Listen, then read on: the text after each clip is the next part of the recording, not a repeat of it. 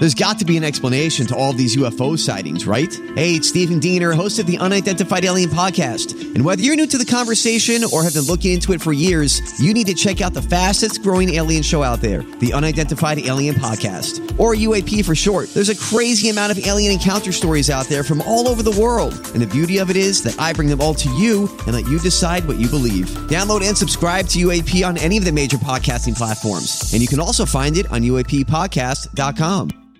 Hi, everybody. This is Adriana Trigiani. I'm the host of You Are What You Read. I have the privilege of interviewing luminaries of our times about the books that shaped them from childhood until now. We get everybody from Sarah Jessica Parker to Kristin Hannah, Mitch Albom, Susie Essman, Craig Ferguson, Rainn Wilson, Amor Towles, you name it, they come, they share. New episodes of You Are What You Read drop every Tuesday on Apple, Spotify, or any major streaming platform wherever you listen to your podcasts.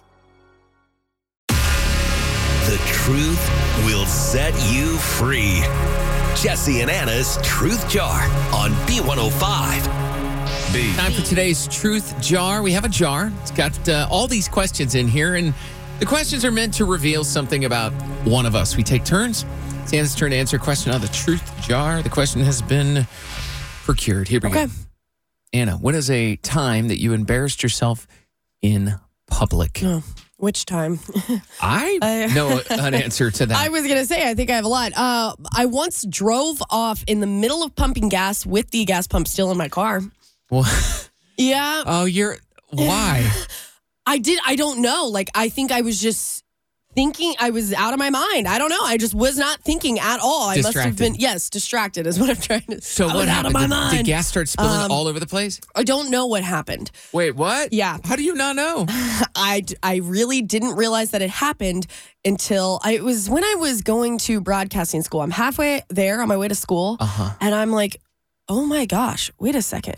I didn't finish pumping my gas. Wait a second. And I look in my rear view mirror and I see the, my gas cap flapping around in the wind, and I'm like, oh my gosh, I drove off with the pump in my car, like realizing what I had done. And then I had been driving for a while at this point. So I went back to the gas station oh, and I went inside. I'm like, hey, I was here earlier and I think I drove off with the gas pump. And they were like, yeah, you did.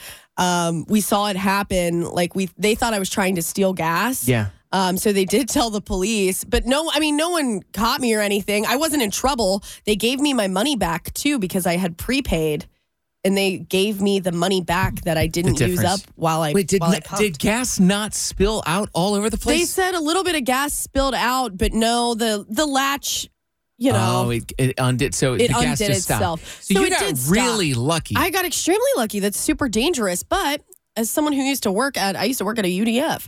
Um, those gas pumps, I believe, they are made so that they can tear away Yeah, if needed. Yeah. because it's like stuff like that right. happens. Stuff like yeah. But I remember being so embarrassed to go back into the gas station, and they they laughed it off, and they're like, "It's okay, like it happens, I guess." But they thought I was stealing.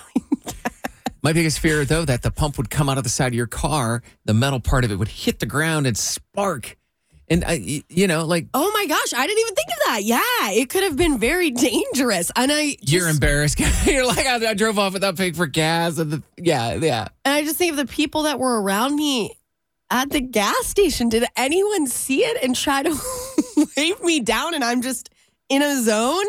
I don't know what was on my mind that morning, but I was very Distracted. Distracted okay. out of happens. it. Yeah. And I yeah, it was Wow. it was embarrassing.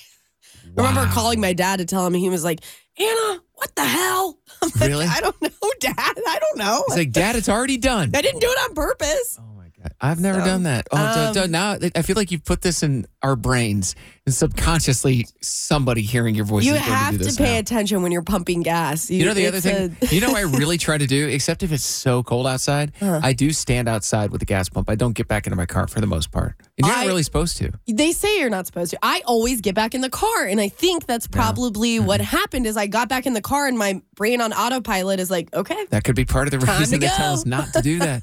I always see. You You, ever notice this? Like older folks, even in like the dead of winter, will stand next to them. Like, "Well, you're you're a better person than I am," and it's because they probably have some life experience. They don't want to forget that they're pumping gas. Well, that too. They've they've seen people like you, like that girl that was on her way to broadcasting school, and they drive out of the parking lot.